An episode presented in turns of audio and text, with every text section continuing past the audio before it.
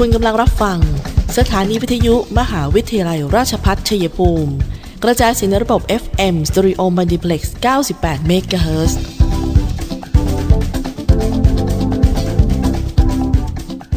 ที่นี่ สถานีวิทยุกระจายเสียงเพื่อการศึกษา มหาวิทยาลัยราชพัฒชัยภูมิส่งกระจายเสียงในระบบ FM Stereo Multiplex ความถี่ 98 MHz จากนี้ไป อเชิญท่านติดตามรับฟังรายการ คุยกันบ่ายสองโมง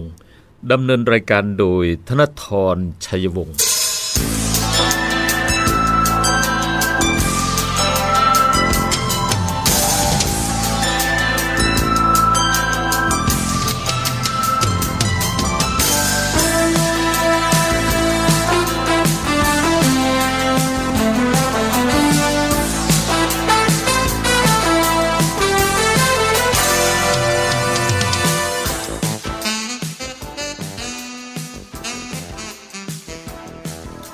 วัสดีค่ะทุกฟังคะต้อนรับเข้าสู่ช่วงเวลาของรายการคุยกันบ่าย 2 โมงนะคะ วันนี้พบกันประจำบ่ายวันอังคารที่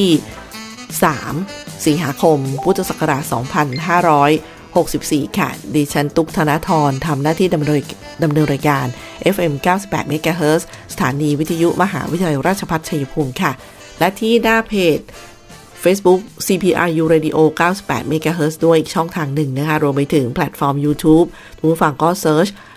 คุยกันบ่าย2โมง หรือจะเป็นพอดแคสต์คุยกันบ่าย2โมงก็ได้ค่ะ ไปให้กำลังใจกันนะคะสำหรับวันนี้ทักทายกันแล้วเนี่ยนะคะก็มีประกาศที่เราอยากจะแจ้งท่านผู้ฟังด้วยนะคะ จะได้เขาเรียกว่าได้ไม่ไม่ไม่ข้องใจไม่กังขา คือเหตุผลก็เหมือนกันทุกพื้นที่ แล้วก็อย่างเช่น ที่หน้าเพจของโรงพยาบาลชัยภูมิค่ะ ก็มีการประกาศเมื่อวานนี้นะคะออกประกาศ ณวันที่ 2 สิงหาคม ก็เป็นประกาศโรงพยาบาลชัยภูมิ เนื้อหาก็คือ เนื่องจากโรงพยาบาลชัยภูมิได้รับการจัดสรรวัคซีนน้อยกว่าจำนวนของผู้นัดหมาย จึงขอให้ทุกท่านที่ลงทะเบียนจองวัคซีนกับโรงพยาบาลชัยภูมิในเดือน สิงหาคม 2564 ตรวจสอบลำดับคิวการฉีดวัคซีนได้ทาง QR code หรือว่าหมายเลขโทรศัพท์ 044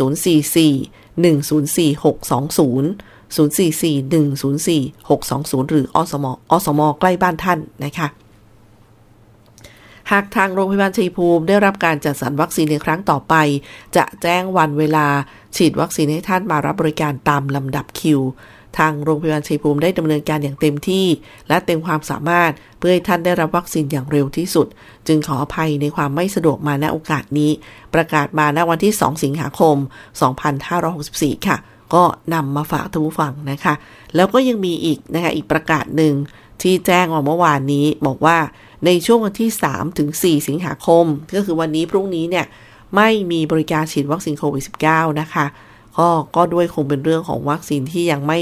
ไม่เดินทางมานั่นแหละท่านผู้ฟังก็ขอให้เข้าใจกันตามนี้ ถ้ามีอะไรก็ติดต่อกันได้นะคะ ที่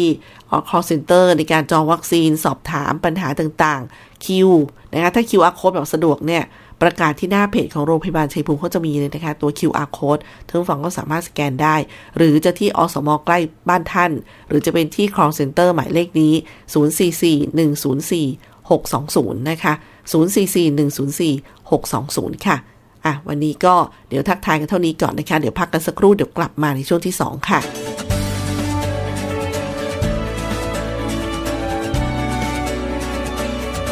ในช่วงที่เราต้องต่อสู้กับ วิกฤตโควิด -19 นี้ ผมขอฝากไปถึงพี่น้องประชาชนคนไทยทุกคน เมื่อวัคซีนมาถึงท่านแล้ว ร่วมมือกันไปฉีดวัคซีนกันนะครับ เพื่อตัวท่าน ครอบครัวท่าน คนที่ท่านรัก เพื่อสังคม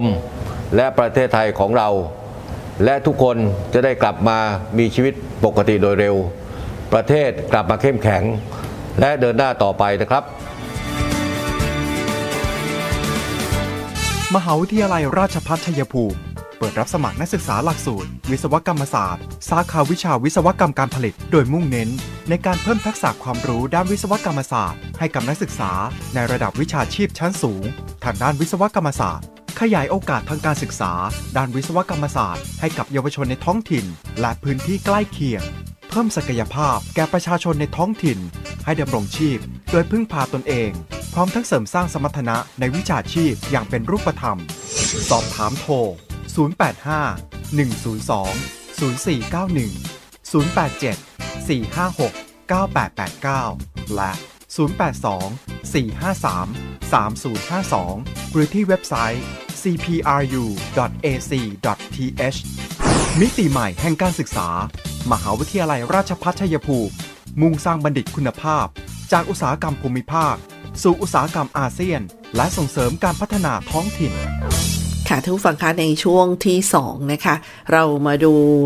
คำสั่งจังหวัดชัยภูมินะคะไม่ไม่ไม่พูดถึงรายละเอียดค่ะ แต่ว่าให้ทราบว่าในช่วงวัน 2 วันเนี่ยนะคะก่อนสิ้นเดือน แล้วก็จะต้องปฏิบัติจากนี้เป็นต้นไปเนี่ยก็มีคำสั่งที่สำคัญอยู่ เช่นคำสั่งจังหวัดชัยภูมิที่ 5252ทับ2564 เรื่องปิดศูนย์พัฒนาเด็กเล็กทุกแห่ง และระดับชั้นอนุบาล 1-3 ของทุกโรงเรียนทั้งภาครัฐเอกชน ในพื้นที่จังหวัดชัยภูมิเป็นการชั่วคราว เพื่อเป็นการควบคุมการแพร่ระบาดของโรคติดเชื้อไวรัสโคโรนา 2019 ลงวันที่ 30 กรกฎาคมนะคะนี่ฉบับหนึ่ง ส่วนอีกฉบับหนึ่งก่อนหน้านั้นค่ะ สองสาวันนะคะ ลงวันที่ 27 กรกฎาคมก็เป็นคำสั่งชัยภูมิที่ 5377 ทับ 2564 เรื่องมาตรการควบคุมการแพร่ระบาดของโรคติดเชื้อไวรัสโคโรนา 2019 ในพื้นที่ หมู่ที่ 1 หมู่ที่ 9 หมู่ที่ 13 ของตำบลห้วยแย้อำเภอหนองบัวระเวจังหวัดชัยภูมิค่ะ นี่เป็นหนังสือคำสั่งลงวันที่ 27 กรกฎาคมนะคะ ทุกฝั่งคะในช่วงนี้หลาย ๆ คนก็รอวัคซีนทางเลือกด้วยเหมือนกันนะคะ ก็มีที่ราชวิทยาลัยจุฬาภรณ์ค่ะ ได้แจ้งกำหนดการเปิดลงทะเบียน ขอรับการจัดสรรวัคซีนซิโนฟาร์มสำหรับบุคคลธรรมดารอบ 2 นะคะจำนวน 75,000 ราย ในวันพุธที่ 4 สิงหาคมนี้ค่ะ โดย 10นาฬิกา10 นาทีจะเปิดระบบลงทะเบียน 14นาฬิกาเปิดระบบจองวัคซีนสำหรับผู้ที่ลงทะเบียนสำเร็จ ทางนี้นะคะผู้ที่ลงทะเบียนสำเร็จในใน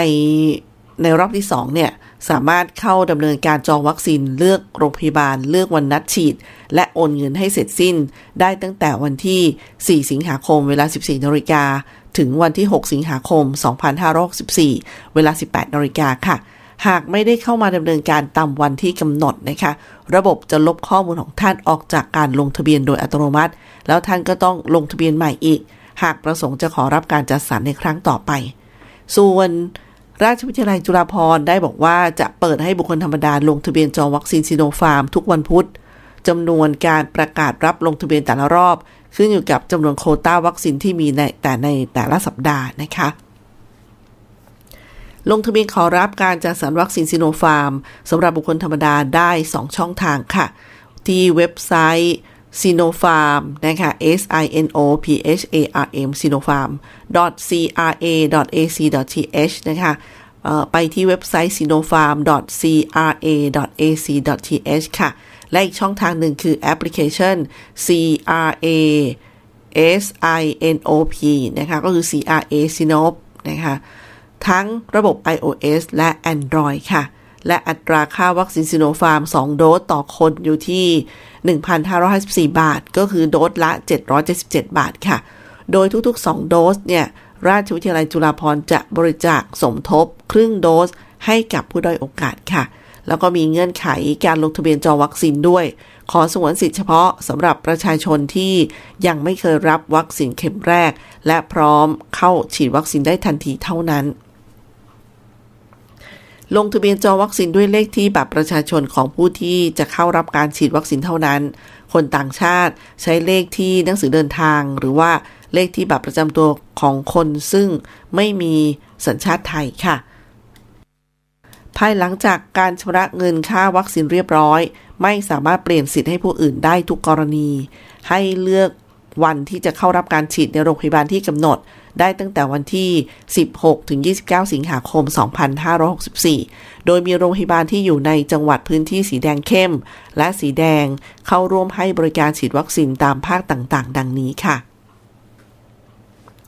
กรุงเทพและปริมณฑลนะคะ โรงพยาบาลจุฬาภรณ์ โรงพยาบาลปิยเวชโรงพยาบาลพรินซ์สุวรรณภูมิ โรงพยาบาลแพทย์รังสิตโรงพยาบาลเอกชัย โรงพยาบาลพญาไท3โรงพยาบาลพญาไทนวมิน โรงพยาบาลจุฬารัตน์3อินเตอร์ โรงพยาบาลจุฬารัตน์9แอร์พอร์ต โรงพยาบาลอินเตอร์เมดโรงพยาบาลกรุงเทพ โรงพยาบาลวิชัยเวชแยกไฟฉาย โรงพยาบาลวิชัยเวชอินเตอร์เนชั่นแนลหนองแขม โรงพยาบาลมงกุฎวัฒนะ โรงพยาบาลเทพธารินทร์ โรงพยาบาลบางปะกอกหนึ่ง ภาคใต้นะคะที่โรงพยาบาลกรุงเทพหาดใหญ่ โรงพยาบาลนราธิวาสราชนครินทร์ โรงพยาบาลสงขลา โรงพยาบาล สิโรรสยะลาภาคกลางค่ะ ที่โรงพยาบาลอินเตอร์กำแพงแสน โรงพยาบาลกรุงเทพสนามจันทร์ โรงพยาบาลจุฬารัตน์11 ฉะเชิงเทรา โรงพยาบาลการุณเวชอยุธยา โรงพยาบาลพรินซ์ปากน้ำโพ โรงพยาบาลพรินซ์อุทัยธาอุทัยธานี โรงพยาบาลพิษณุเวชพิจิตร โรงพยาบาลเจ้าพระยาภัยภูเบศปราจีนบุรี โรงพยาบาลประจวบคีรีขันธ์ค่ะ มาดูภาคอีสานกันบ้างค่ะ ที่โรงพยาบาลกรุงเทพขอนแก่น โรงพยาบาลกรุงเทพอุดร โรงพยาบาลปากช่องนานา โรงพยาบาล มหาราชนครราชสีมา โรงพยาบาลปรินซ์อุบลราชธานี โรงพยาบาลขงเจียม อุบลราชธานี โรงพยาบาลเมืองเลยราม โรงพยาบาลปรินซ์โรงพยาบาลปรินซ์ศรีสะเกดค่ะ และโรงพยาบาลชัยภูมิ ส่วนภาคตะวันออกนะคะก็คือโรงพยาบาลชนบุรี โรงพยาบาลจุฬารัตน์ระยอง โรงพยาบาลสิริเวชจันทบุรี ภาคเหนือค่ะ โรงพยาบาลเชียงใหม่ใกล้หมอ โรงพยาบาลพรินซ์ลำพูน โรงพยาบาลลำพูนใกล้หมอ โรงพยาบาลพิษณุเวชพิษณุโลก โรงพยาบาลพิษณุเวชอุดอุตรดิตถ์ขออภัยค่ะ โรงพยาบาลเขลางนคร รามลำปาง ผู้จองวัคซีนชำระค่าบริการฉีดณโรงพยาบาลโดยตรงค่ะ ประกาศณวันที่ 2 สิงหาคม 2564 นะคะ อะ ก็เอาเรื่องที่ฮอตแหละนะคะ มาฝากทุกฟังเพื่อที่ว่าถ้าใครสนใจวัคซีนทางเลือกตรงนี้นะคะ จะได้เข้าไปจับจองกันนะคะ ก็ตามกำหนดการนี้เลย อันนี้คือรอบบุคคลธรรมดาทั่วไปนะคะมาต่อกันที่ข่าวของธนาคารแห่งประเทศไทยค่ะ ได้เร่งสื่อสร้าง ได้เร่งในการสร้างสร้างความเข้าใจ เรื่องการส่งเงินช่วยเหลือเยียวยาผู้ประกันตนผ่านพร้อมเพย์ตามที่สำนักงานประกันสังคมอยู่ระหว่าง การเตรียมการให้เงินช่วยเหลือแก่ผู้ประกันตนมาตรา 33 ที่ได้รับผลกระทบจากโควิด -19 โดยจะเริ่มให้เงินช่วยเหลือผ่านพร้อมเพย์ตั้งแต่วันที่ 4 สิงหาคมนี้เป็นต้นไป เพื่อลดความแออัดของการเข้าใช้บริการที่สาขาของธนาคารต่างๆ ธนาคารแห่งประเทศไทยค่ะได้จัดทำอินโฟกราฟิก แนะนำการผูกพร้อมเพย์ผ่านช่องทางอิเล็กทรอนิกส์ และได้รวบรวมรายละเอียดวิธีการผูกพร้อมเพย์ของแต่ละธนาคารรวมถึงสมาคมธนาคารไทย ก็ได้จัดทำหมายเลข call center ของแต่ละธนาคาร ประชาชนสามารถสมัครพร้อมเพย์สุดง่ายเลยนะคะ ใช้งานสะดวก เพียงแค่มีบัญชีเงินฝาก แล้วก็ผูกพร้อมเพย์ด้วยเลขแบบประชาชนง่าย ๆ ค่ะ ได้ที่บ้านเลย ผ่านทางออนไลน์ไม่ต้องออกไปที่สาขา เพื่อรับบริการดังนี้นะคะ 1. ในการรับเงินช่วยเหลือมาตรา 33 จากประกันสังคมสำหรับผู้ที่ผูกพร้อมเพย์ด้วยบัตรประชาชนอยู่แล้วไม่จำเป็นต้องติดต่อธนาคารอีก ท่านจะได้รับเงินช่วยเหลือตามวันที่สำนักงานประกันสังคมกำหนด 2. สำหรับผู้ที่ยังไม่เคยผูกพร้อมเพย์สามารถผูกพร้อมเพย์ง่ายๆ ค่ะ ผ่านโมบายแบงกิ้งหรือ ATM ของธนาคารที่มีบัญชีอยู่ โดยไม่จำเป็นต้องเดินทางไปที่สาขา เพื่อความปลอดภัย ลดความเสี่ยงจากการสัมผัส และรักษาระยะห่างทางสังคม 3. หากท่านผูกพร้อมเพย์ไม่ทัน ตามวันที่สำนักงานประกันสังคมประกาศนะคะ ให้รีบดำเนินการผูกพร้อมเพย์แล้วก็รออีกไม่เกิน 1 สัปดาห์สำนักงานประกันสังคมก็จะดำเนินการโอนเงินให้อีกครั้งหนึ่งค่ะอะอันนี้ก็เป็นอีกหนึ่งเรื่องราวนะคะ เดี๋ยวช่วงหน้าเรามาติดตามเรื่องของโครงการคนละครึ่งนะคะ ที่เตรียมเชื่อมระบบ food delivery คาดว่าจะใช้ได้ตุลาคมนี้ค่ะ หลายท่านบอกมีเฮ สะดวกเหลือเกินนะคะ เดี๋ยวมาติดตามกันค่ะ ช่วงนี้พักสักครู่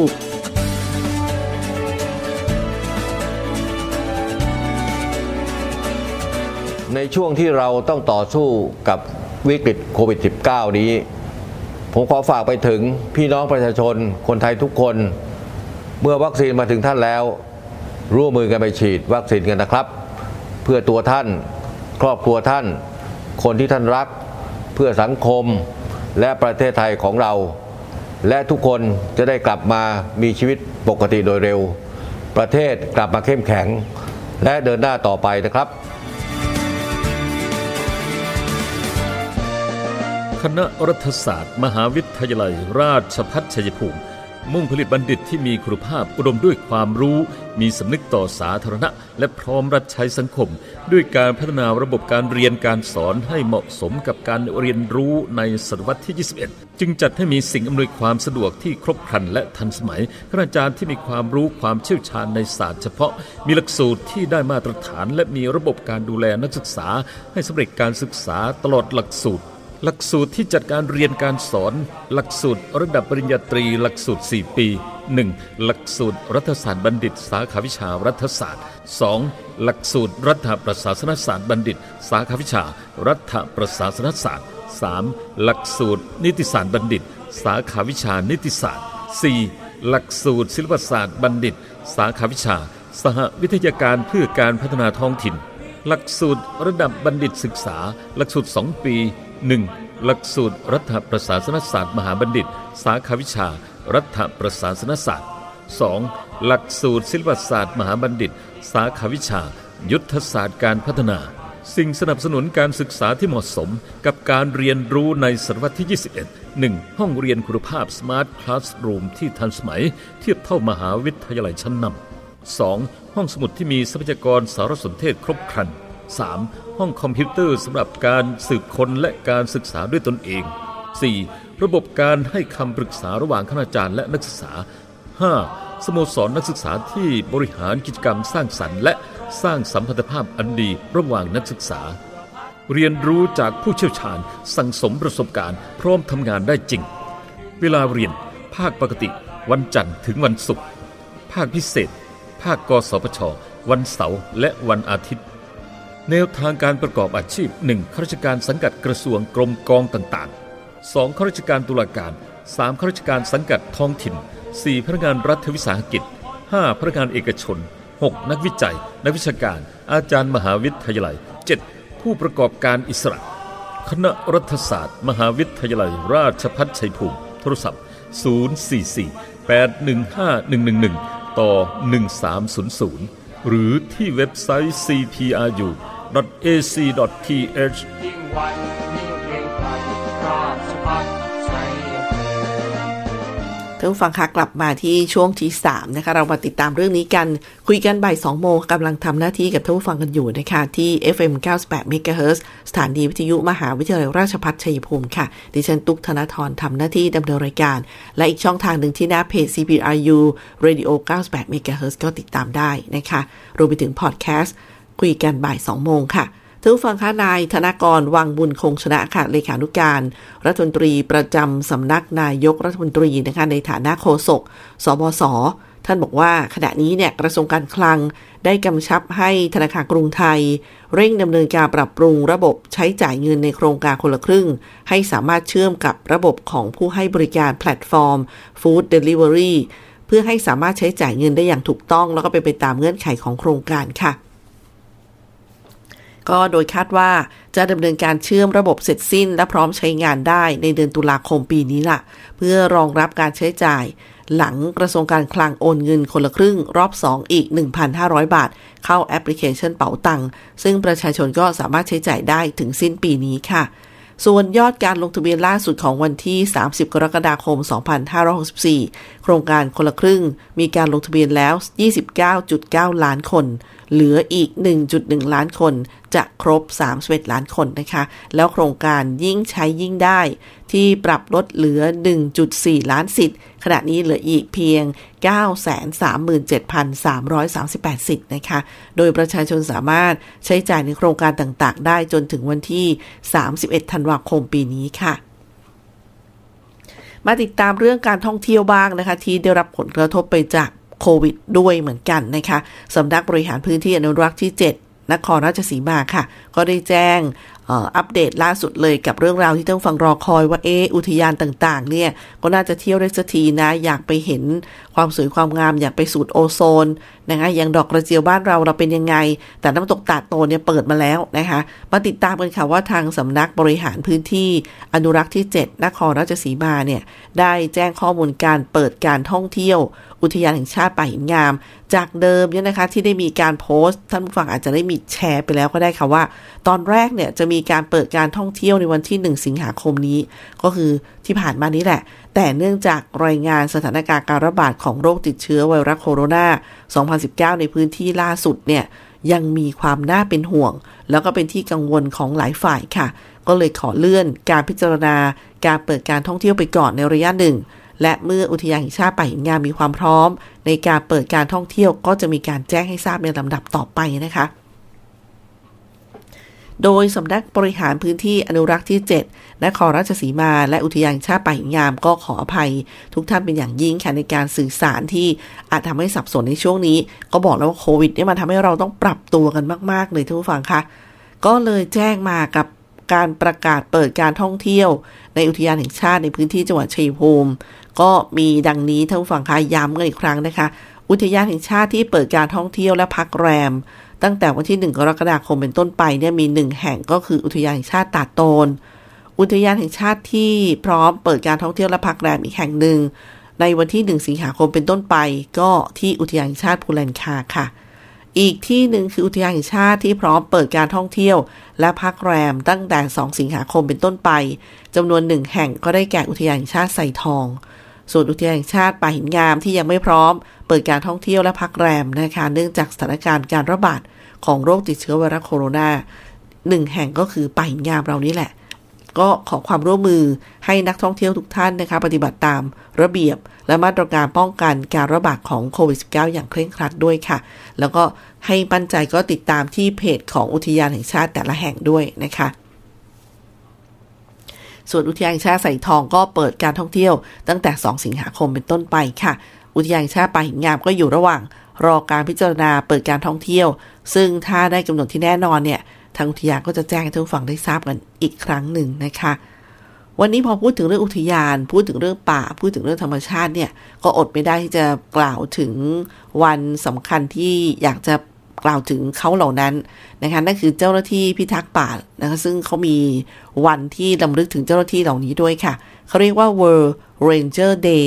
นะคะก็ตรงกับวันที่ 31 กรกฎาคม เป็นวันหยุดเราก็เลยไม่ได้มาคุยกันท่านผู้ฟังคะ31 กรกฎาคมวันเจ้าหน้าที่พิทักษ์ป่าโลกของทุกปีเนี่ยเขากำหนดขึ้นมาเพื่อระลึกถึงผู้พิทักษ์ป่าที่ได้รับบาดเจ็บและเสียชีวิตจาก การปฏิบัติหน้าที่ในการปกป้องผืนป่า และทรัพยากรธรรมชาติ บทบาทหน้าที่และความรับผิดชอบก็จะต้องคุ้มครองรักษาทรัพยากรธรรมชาติ ป่าไม้สัตว์ป่าของชาติ ซึ่งการปฏิบัติหน้าที่แต่ละครั้งเนี่ยมีทั้งความท้าทาย ความยากลำบาก และภัยอันตรายรอบด้านค่ะ แต่ด้วยอุดมการณ์ที่รักและห่วงแหนธรรมชาติของพวกเขา ยังคงมุ่งมั่นที่จะทำหน้าที่ด้วยความเข้มแข็ง ความอดทน และความเสียสละ ซึ่งนับว่าเป็นความเสียสละที่ยิ่งใหญ่ เพราะว่าเราเนี่ยคือเจ้าหน้าที่พิทักษ์ป่าของทรัพยากรธรรมชาติป่าไม้ สัตว์ป่า และประชาชน ท้ายสุดนี้นะคะ ขอเป็นกำลังใจกับผู้พิทักษ์ป่า ทุกท่านที่เสียสละ รับทำหน้าที่สำคัญอันยิ่งใหญ่ ในการปกป้องผืนป่า ทรัพยากรธรรมชาติ ให้คงอยู่แก่ประเทศไทย และทั้งโลกใบนี้นะคะอันนี้ก็เป็นเรื่องของการรำลึกถึงเขาเหล่านั้นก็คือเจ้าหน้าที่พิทักษ์ป่าค่ะ กับวัน World Ranger Day นะคะ เป็นกำลังใจ ส่วนเมื่อเร็วๆนี้ดิฉันก็ได้พูดถึงสาระเรื่องหนึ่งนะคะที่บอกท่านผู้ฟังไป วันนี้บังเอิญมีคำอธิบายเพิ่มเติมนะคะ ว่าที่ทางกรมอุทยานเนี่ยเขามีการออกประกาศงดประกอบอาหารทุกประเภท ที่มีกลิ่นและควันรบกวน ในพื้นที่ลานกลางเต็นท์และบ้านพักในอุทยานแห่งชาติ เพื่อการท่องเที่ยวทางธรรมชาติวิถีใหม่ อย่างยั่งยืนเนี่ยโอ้มีหลายเสียงท่านผู้ฟังคะ หลายเสียงก็เสียดาย เพราะทุกคนก็บอกนึกถึงธรรมชาติ แล้วก็การปิ้งย่าง การนั่งพูดคุยนะคะ แต่ว่าเดี๋ยวเราไปฟังเหตุผลนี้ด้วยกันค่ะ แล้วก็ดิฉันจะเอามาเล่าให้ฟัง แล้วก็จริง ๆ แล้วเนี่ยนะคะ ก็ก็เห็นด้วยในบางส่วนนะ ถ้าเกิดพอดีมันเหมือนกับมีโมเดลมาจากเขาใหญ่ ที่พอมนุษย์ขึ้นไปพักผ่อนกลิ่นของอาหารควันอะไรต่างๆ เนี่ย ก็ไปเร้าให้สัตว์ป่าที่เขามีความใหญ่โตเนี่ย ออกมานะคะก็เป็นอันตรายกับผู้คนอีกนะอย่างช้างอย่างที่เราเห็นข่าวกันที่เขาใหญ่นะคะ ก็มีคนที่พยายามจะแชร์ประเด็นนี้ว่าแหมเสียดายบรรยากาศ บางทีก็อยากไปทำอย่างนั้นในพื้นที่อะเดี๋ยวเรามาดูซิว่าในกรณีที่กรมอุทยานแห่งชาติสัตว์ป่าและพันธุ์พืช ได้มีการออกประกาศงดประกอบอาหารทุกประเภท ที่มีควันและกลิ่นรบกวน บริเวณพื้นที่ลานกลางเต็นท์หรือที่พักในอุทยานแห่งชาติ กรณีนี้นะคะนายดำรัสโพประสิทธิ์ค่ะ ท่านเป็นผู้อำนวยการสำนักอุทยานแห่งชาติก็ได้เปิดเผยนะคะว่ากรมอุทยานแห่งชาติสัตว์ป่าและพันธุ์พืชโดยสำนักอุทยานแห่งชาติ ได้ออกประกาศงดประกอบอาหารทุกประเภทที่มีควัน และกลิ่นรบกวนบริเวณพื้นที่ลานกลางเต็นท์หรือที่พักในอุทยานแห่งชาติ ซึ่งลงนามโดยอธิบดีกรมอุทยานแห่งชาติสัตว์ป่าและพันธุ์พืช ไปเมื่อวันที่ 2 กรกฎาคมที่ผ่านมาค่ะ สำหรับเหตุผลในการออกประกาศนี้ก็สืบเนื่องจากที่ผ่านมาเนี่ย ทางสำนักอุทยานชาติได้มีการเก็บข้อมูลมา อย่างต่อเนื่องเกี่ยวกับผลกระทบของการประกอบอาหาร บริเวณลานกลางเต็นท์ซึ่งเราก็เข้าใจดีว่านักท่องเที่ยวทุกท่านเนี่ยที่เข้าไปพักแรมในอุทยาน ก็ต้องการมีกิจกรรมร่วมกัน อย่างนั่งรับประทานอาหารร่วมกัน ซึ่งสามารถทำได้นะคะถ้าไม่ใช่การประกอบอาหารที่มีกลิ่นและควันรบกวน โดยจากการรวบรวมข้อมูลเนี่ยพบว่าผลกระทบที่เกิดขึ้นจากการประกอบอาหารเนี่ยทำให้เกิดควันรบกวนผู้อื่นที่มากางเต็นท์บริเวณเดียวกัน ที่สำคัญเนี่ยพบว่ามีช้างป่า และสัตว์ป่าเดินเข้ามาบริเวณลานกลางเต็นท์เพราะว่าได้กลิ่นอาหาร ซึ่งอาจทำให้เกิดความเสียหายต่อชีวิต และทรัพย์สินของนักท่องเที่ยวได้ท่านผออก็ยังบอกอีกค่ะว่า จากผลสำรวจเนี่ยเราได้กำหนดแนวทางรองรับ หลังมีการออกประกาศดังกล่าว นั่นก็คือเรามีอุทยานแห่งชาติทั้งหมด 155 แห่ง แบ่งเป็นอุทยานแห่งชาติที่มีร้านค้าสวัสดิการ รองรับนักท่องเที่ยวจำนวน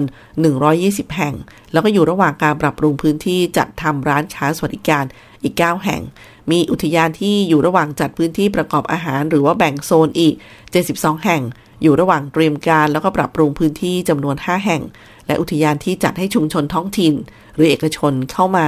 ขออนุญาตจำหน่ายอาหารในช่วงเทศกาลต่างๆ โดยต้องอยู่ภายใต้การควบคุมของอุทยานชาติจำนวน 44 แห่ง นอกจากนี้เราก็ยังมีแนวทางอื่น ซึ่งทางอุทยานชาติอีก 17 แห่งเนี่ยจะพิจารณาเสนอเข้ามา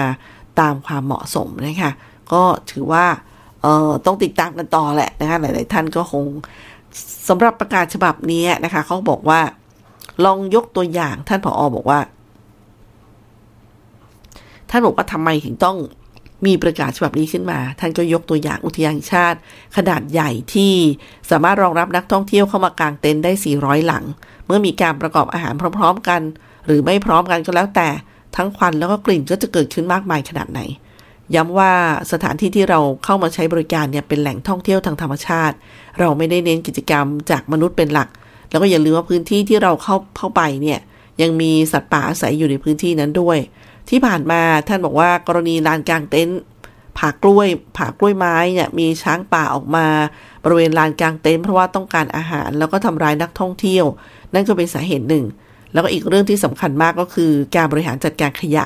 แม้เราจะได้รับความร่วมมือจากนักท่องเที่ยว ให้นำขยะกลับออกนอกพื้นที่ แต่ก็มีจำนวนไม่น้อยเลย ที่ทิ้งไว้ให้เจ้าหน้าที่ต้องบริหารจัดการ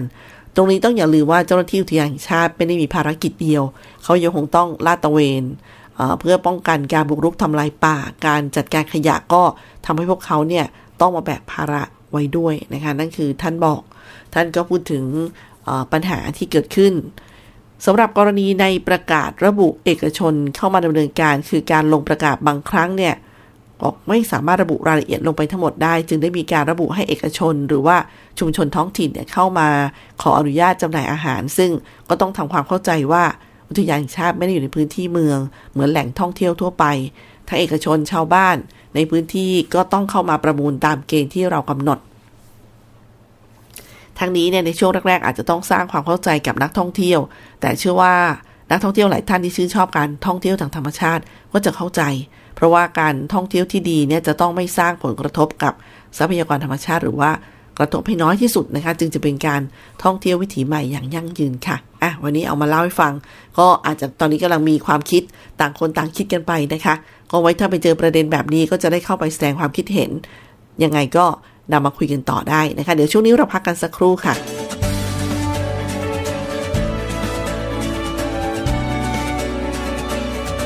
ในช่วงที่เราต้องต่อสู้กับ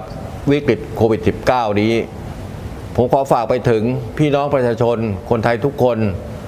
เมื่อวัคซีนมาถึงท่านแล้ว ร่วมมือกันไปฉีดวัคซีนกันนะครับ เพื่อตัวท่าน ครอบครัวท่าน คนที่ท่านรัก เพื่อสังคมและประเทศไทยของเรา และทุกคนจะได้กลับมามีชีวิตปกติโดยเร็ว ประเทศกลับมาเข้มแข็ง และเดินหน้าต่อไปนะครับ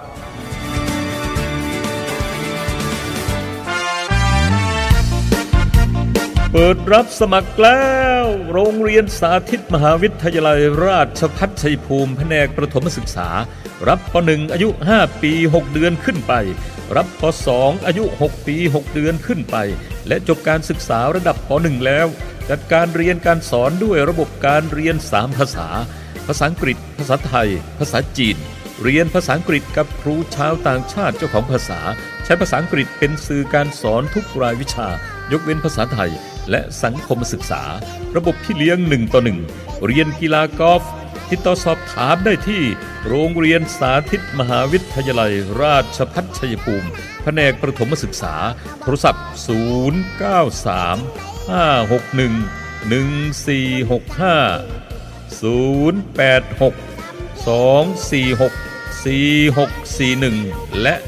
081 360 0062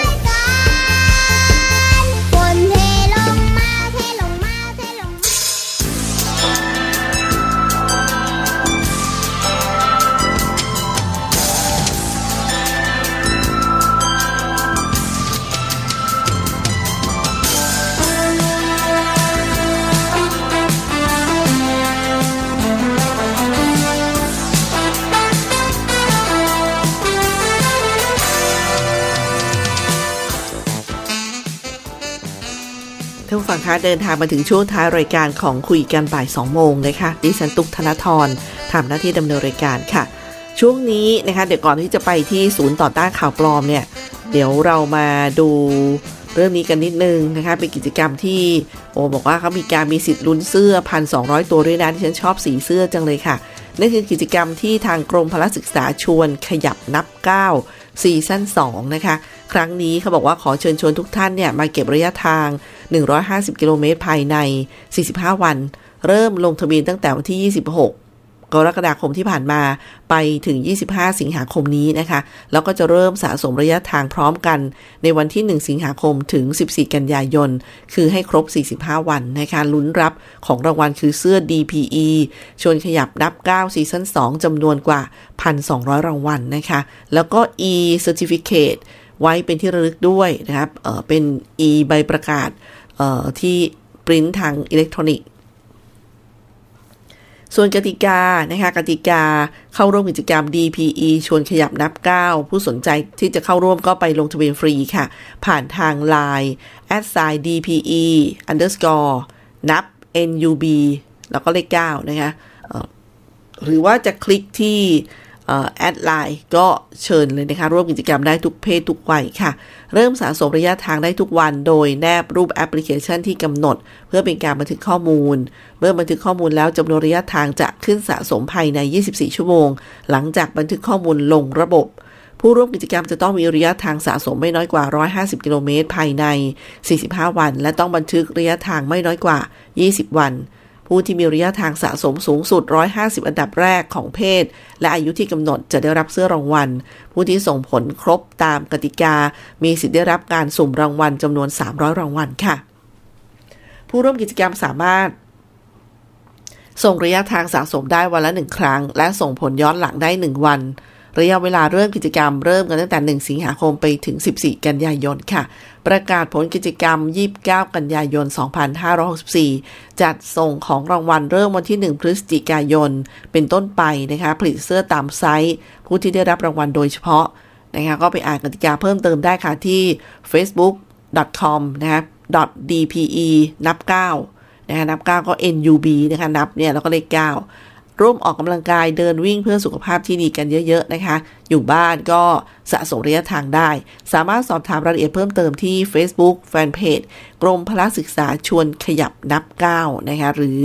เป็นภาษาอังกฤษคือ DPE underscore แล้วก็ NUB ออกเสียงว่านับนะคะแล้วก็เลข 9 ค่ะ หรือจะเป็นที่ add LINE at sign dpe underscore นับ 9 โอเคนะคะ อันนี้ก็เป็นเรื่องที่ เรานำมาฝากกันเพื่อสุขภาพที่ดีของทุกคนค่ะ แล้วก็มีสิทธิ์เป็นลุ้นเสื้อกันด้วย วันนี้ยังมีเรื่องนี้มาฝากน้องๆ ที่อาจจะลงสู่สนามสอบนะคะ เป็นประกาศจังหวัดชัยภูมิเรื่องรายชื่อ ผู้มีสิทธิ์เข้ารับการประเมิน และกำหนดวันเวลาและสถานที่ในการประเมินความรู้ความสามารถ ทักษะและสมรรถนะเพื่อเลือกสรรเป็นพนักงานราชการเฉพาะกิจตำแหน่งเจ้าหน้าที่วิเคราะห์นโยบาย และแผนของสำนักงานประมงจังหวัดชัยภูมิค่ะ ก็ฝากประกาศว่าผู้สมัครซึ่งมีรายชื่อสอบในวันที่ 7-8 สิงหาคมนี้ ตามประกาศจังหวัดชัยภูมิลงวันที่ 23 กรกฎาคม 2564 เพื่อไม่ให้เสียสิทธิ์ในการเข้าสอบตามกำหนดนะคะในประกาศสำนักงานประมงก็ขอเน้นย้ำให้ ส่งเอกสารทางอีเมล address fpo นะคะขีดชัยภูมิ at dof.in.th เท่านั้นนะคะ อ่าทวน fpo ชัยภูมิ at dof.in.th เท่านั้นนะคะ รายละเอียดตามแนบท้ายประกาศ ภายในวันที่ 4 สิงหาคมอะถ้าพ้นกำหนดจะถือว่าเป็นผู้ไม่มีสิทธิ์ในการสอบตามวันเวลาในประกาศนะคะเอ่อก็ถ้ามีข้อสงสัยสอบถามที่ 093 325 9793 093 325 9793 นะคะ ก็เป็นเรื่องที่น้อง ๆ ต้องเตรียมตัวให้พร้อมค่ะ ส่งท้ายที่ศูนย์ต่อต้านข่าวปลอมสัก 2-3 ประเด็นนะคะ ข่าวปลอมข่าวแรกประเด็นคือวิธีสวมหน้ากากอนามัย ขณะรับประทานอาหาร จากกรณีการแชร์คลิปวิดีโอแนะนำวิธีการ ดัดแปลงหน้ากากอนามัยสำหรับสวมใส่ขณะรับประทานอาหารเพื่อป้องกันโควิด -19 นั้น ทางกองประเมินผลกระทบต่อสุขภาพกรมอนามัยค่ะ ก็ได้ชี้แจงว่าการสวมหน้ากากไม่ถูกวิธี ไม่กระชับเพิ่มความเสี่ยงในการติดเชื้อโควิด -19 ได้ ซึ่งขณะรับประทานอาหารหรือว่าดื่มน้ำสามารถถอดหน้ากากอนามัยออกได้ โดยเก็บในถุงหรือว่าในถุงหรือว่าซองพกพา แล้วก็งดพูดคุยขณะที่ไม่ได้สวมหน้ากากนั่นเองนะคะ วิธีดูแลตัวเอง ประเด็นข่าวปลอมที่ 2 ค่ะ โรงพยาบาลกรุงเทพเปิดให้ลงทะเบียนจองวัคซีนไฟเซอร์ ผ่านเว็บสยามไฟเซอร์ กรณีการส่งลิงก์ลงทะเบียนจองวัคซีนยี่ห้อไฟเซอร์ พร้อมทั้งให้ชำระเงินค่าวัคซีนที่เว็บสยามไฟเซอร์ .com เนี่ยนะคะ ทางบริษัทกรุงเทพดุสิตเวชการ ได้ตรวจสอบ แล้วก็ชี้แจงว่าเป็นการแอบอ้าง ใช้เครื่องหมายทางการค้า และภาพถ่ายของบุคลากรทางการแพทย์โดยไม่ได้รับอนุญาต ซึ่งโรงพยาบาลยังไม่ได้ทำการเปิดให้ลงจองวัคซีนไฟเซอร์แต่อย่างใด รวมถึงไม่ได้มีส่วนเกี่ยวข้องใดๆทั้งสิ้นค่ะ ส่งท้ายที่ข่าวปลอมข่าวนี้นะคะ ประเด็นคือยา 6 ชนิดที่ต้องเตรียมไว้ใช้รักษาโควิด -19 ด้วยตนเองที่บ้าน กรณีการส่งต่อข้อมูลเรื่องยารักษาโรคโควิด -19 ที่ต้องเตรียมไว้เพื่อรักษาตนเองที่บ้าน 6 ชนิด คือ ยาพาราเซตามอลแอมบร็อกซอลเดกซ์โทรเมทอร์แฟนคลอร์เฟนิรามีน วิตามินซีและฟ้าทลายโจรนั้น ทางกรมการแพทย์กระทรวงสาธารณสุขได้ชี้แจงว่า การจ่ายยารักษาผู้ป่วยที่กักตัวที่บ้านต้องเป็นไปตามที่แพทย์ประเมินอาการรายบุคคล การรับประทานยาเองอาจทำให้เกิดอันตรายจากภาวะแทรกซ้อนของยาได้ค่ะ ส่งท้ายวันนี้นะคะสำหรับรายการคุยกันบ่าย2โมงค่ะ ขอบคุณที่ท่านฟังให้เกียรติติดตามรับฟังนะคะ ดิฉันตุ๊กธนทรทำหน้าที่ดำเนินรายการ ไว้พบกันใหม่ วันนี้สวัสดีค่ะ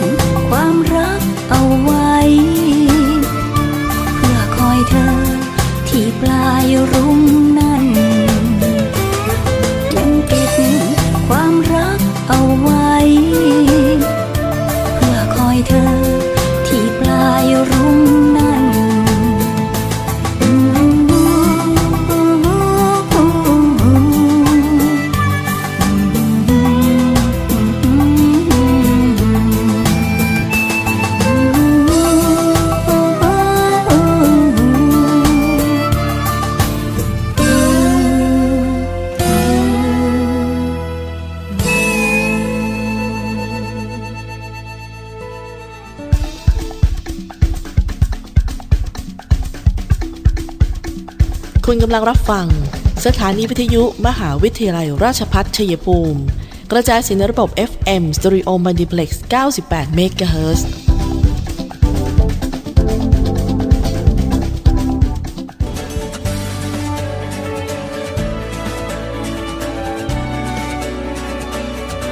ในช่วงที่เราต้องต่อสู้กับวิกฤตโควิด -19 นี้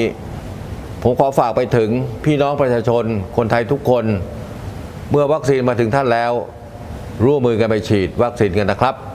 เพื่อตัวท่าน ครอบครัวท่าน คนที่ท่านรัก เพื่อสังคมและประเทศไทยของเรา และทุกคนจะได้กลับมามีชีวิตปกติโดยเร็ว ประเทศกลับมาเข้มแข็ง และเดินหน้าต่อไปนะครับ